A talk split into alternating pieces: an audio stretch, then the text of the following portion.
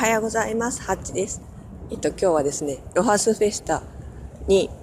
出店する向かう道の途中から収録しています。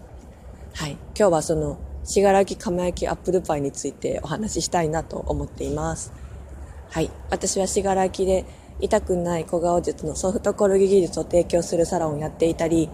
あとは信楽のお茶っていう朝宮地のお土産を作っていたりします。はい、えっと信楽窯焼きアップルパイ、なんで信楽窯焼きなんて結構言われることが多くてですね、あの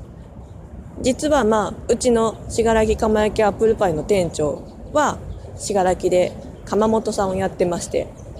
はい、あの伝統工芸士でもあるんですけど、あの、まあ、そのアップルパイを焼く窯が信楽焼の、えっと、焼き物を焼くのと同じ原理の窯になってまして、焼き物焼く窯はそれはあのすごく高温になるのであの固定してあるんですけど、信楽窯焼きアップルパイの窯はあの耐熱レンガを一個ずつ組み上げる形であの組んでる窯で、こうわざと隙間を開けてあって、そこから水蒸気がこう出るようになっててさっくり仕上がるという、実は結構秘密の技が隠されてるんですけれども、なのであの信楽窯焼きアップルパイっていうのは、その信楽窯焼きっていうのがその信楽焼きを焼いてる窯と一緒だよっていうのがあって、そういう名前になってます。はい。でなんか元々の発祥はなんかじゅうねん以上前で、私が手伝うようになったのは実はまだまだ日が浅くって、さんねんまえぐらいかな、あの信楽の野外フェスシベルウォーズの時にあのどうしても出れなかった相方さんの代わりに私がお手伝いをさせてもらって、そこから信楽窯焼きアップルパイを手伝うようになったんですけど、その翌年、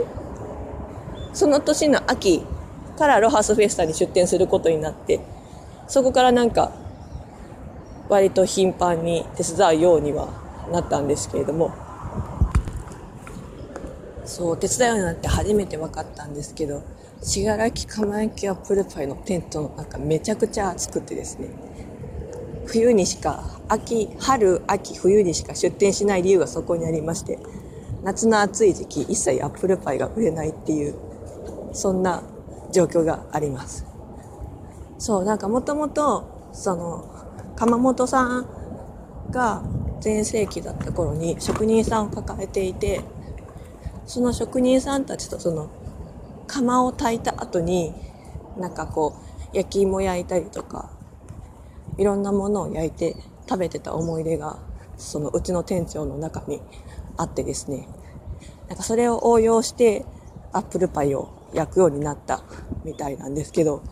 なんかそれまでにいろいろメロンパン焼いてみたり、なんかいろいろ焼いてて、結局一番美味しかったのがアップルパイ。その中がトロッとしてるので、なんかそれを食べるときにこう熱ってなるのが店長の推しで、そうだからなんかね、あの絶対その場で調理ができてすぐ食べれる状態で提供するっていう、そのね、まずね待ってる間にこうバターの溶けるいい香りがして、で焼きたてを食べると熱ってなるっていう、すごいこだわりがある、そんな信楽窯焼きアップルパイです。はい。なんかこれ結構ロハスの時間待ちの時とかにお客さんに喋ったりするんですけど、はい。で今日はそんなロハスに行ってきます。ちょっと歩きながら喋ると息ははになってますけど、はい。では今日も良い一日をお過ごしください。聞いてくれてありがとうございます。また聞いてください。なんかいいなと思ったらいいねボタンや、あの、頑張ってるなと思ったらねぎらいのネギボタンを押していただけると嬉しいです。では失礼します。